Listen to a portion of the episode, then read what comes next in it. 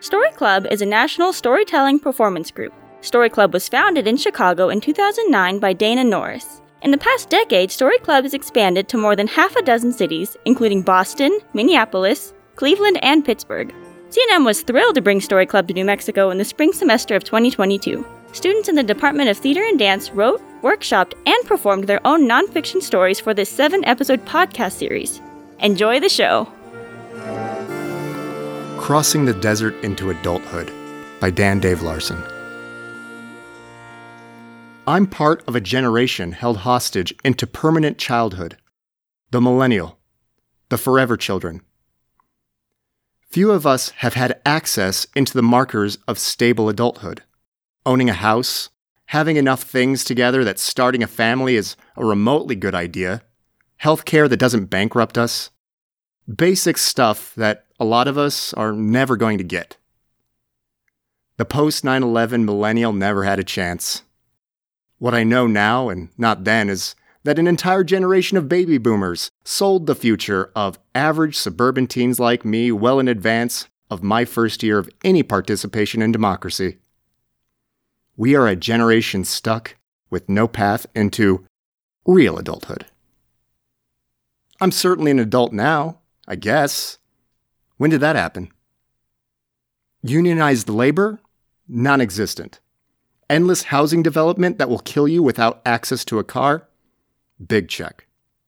An entire adulthood filled with large scale active wars, mostly caused by the United States to begin with? Sure. You can die for defense contractor imperialism, or murder yourself daily at an establishment that slings meals made of heart disease and diabetes. What grand choice of the free market.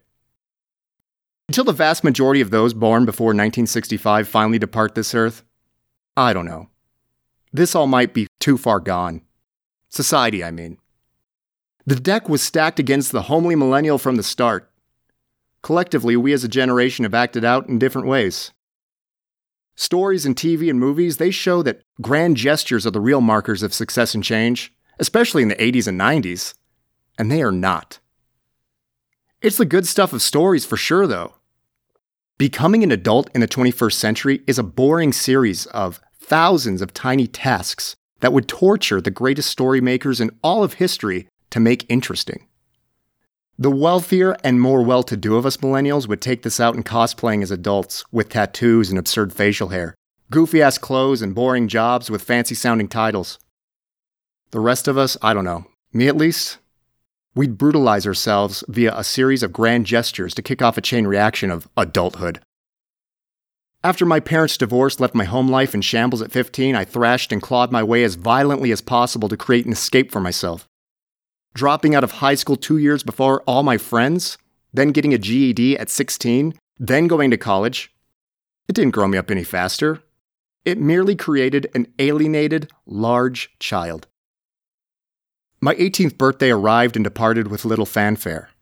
Nothing truly signified a change other than a legal precedent as to my technically an adult now status.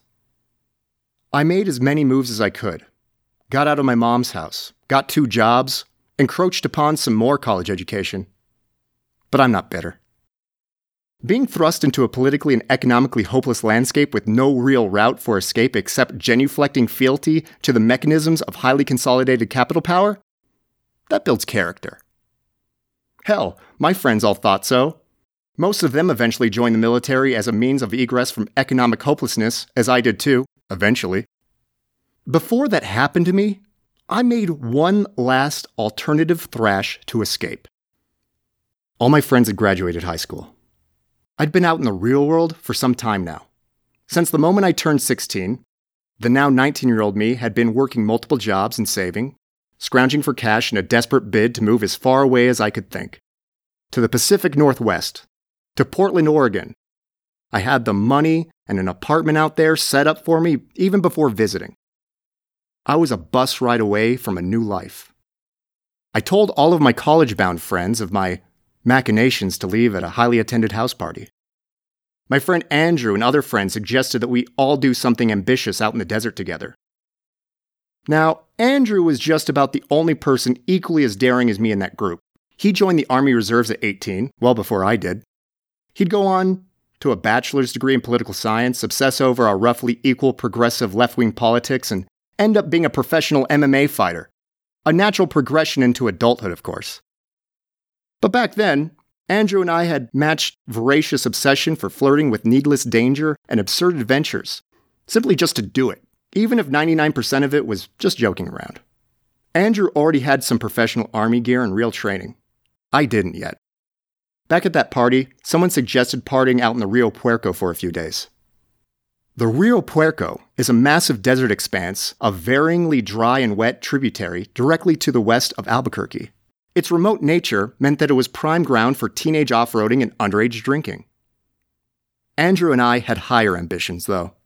We were set on walking, hiking, a substantial north south distance of this expanse as an endurance exposition well over 40 miles of walking, an impressive two day hike and camping trip, a feat that started as a joke at a party to suggest to party more, which morphed into a reality of Olympian ambition. The other friends dropped us off, ones that tepidly agreed to join our expedition at the party even with no pressure. Everyone thought we were kidding and full of shit and kind of brushed it off. Two days later, after Andrew and I had gotten all the supplies and planning done, they were absolutely out. I was in, Andrew was in, this was happening. They still dropped us off. Early in the morning, a little after dawn, say 7 a.m., Andrew and I prepped with meager backpacks of granola bars, beef jerky, a lot of water, and in hindsight, a dangerous lack of communication devices.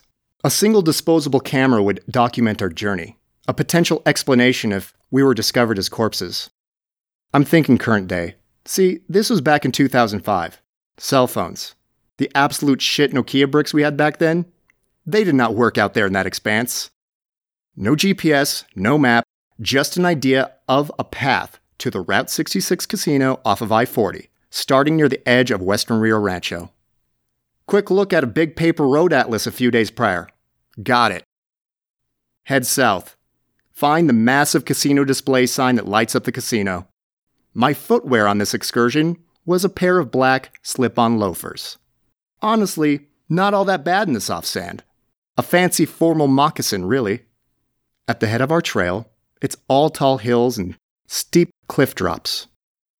Discarded vehicles at the bottom of stark drops greet you at narrow passages in the beginning. This gives way to lumpy sun bleached limestone formations and eventually soft, Sahara like sands. We were out there. Abandoned farm shacks from ages ago the feeble and failed attempts to tame this wilderness? This trek started early in the morning, late March, spring weather. In New Mexico, certainly way out there, that meant blazing heat in the afternoon. Our water supplies were almost wholly spent by 1 p.m. Our clothes sweat through, but we could see that Route 66 casino sign, tiny in the distance. We were going to make it there in one night instead of two days. The night prior, we excitedly crafted gritty, homemade sleeping bags out of trash bags and duct tape, just to be more DIY badass Discovery Channel worthy dudes.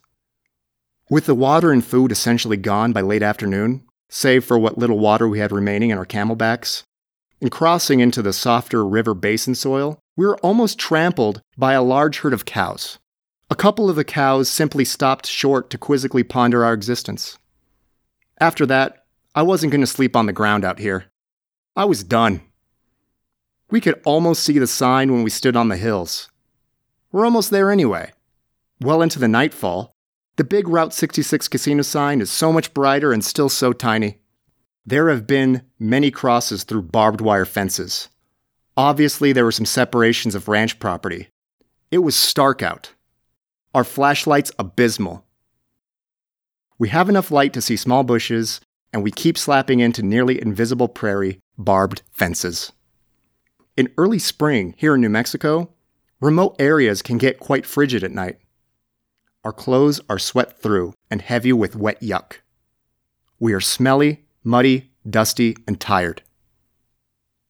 When I'm tired and hurting, I'm a lunatic. I'm snapping at Andrew. We are no longer communicating. Because if he asks me something, I do that thing where I say something in a normal way that sounds like I'm preempting a murder attempt. At some point in the dark hours, Black Hawk helicopters are flying overhead. My looming desert madness feels like it's being further taunted. The sky is so much brighter than the ground or horizon. That casino sign is still so small. God knows how much later. We can see semi trucks on I 40. Finally! The casino sign is huge, but still very distant. I'm shivering and catatonically furious at Andrew, myself. Inconsolable, we cross a trench and climb up into some trailer park. It's sometime near or after midnight now. I'm dehydrated and disoriented. I, I don't remember anymore. We knock on doors and request a ride across I 40 to the casino. There is no way for us to cross safely by foot.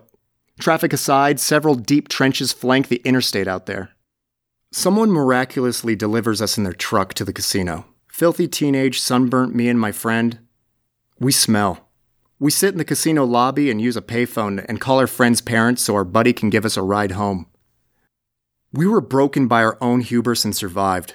I know as our battered bodies made that nearly two hour drive home that day, we both felt something had changed. It may or may not have made us more capital A adults, but we crossed some line, some shared self induced trauma. We cross that desert threshold together.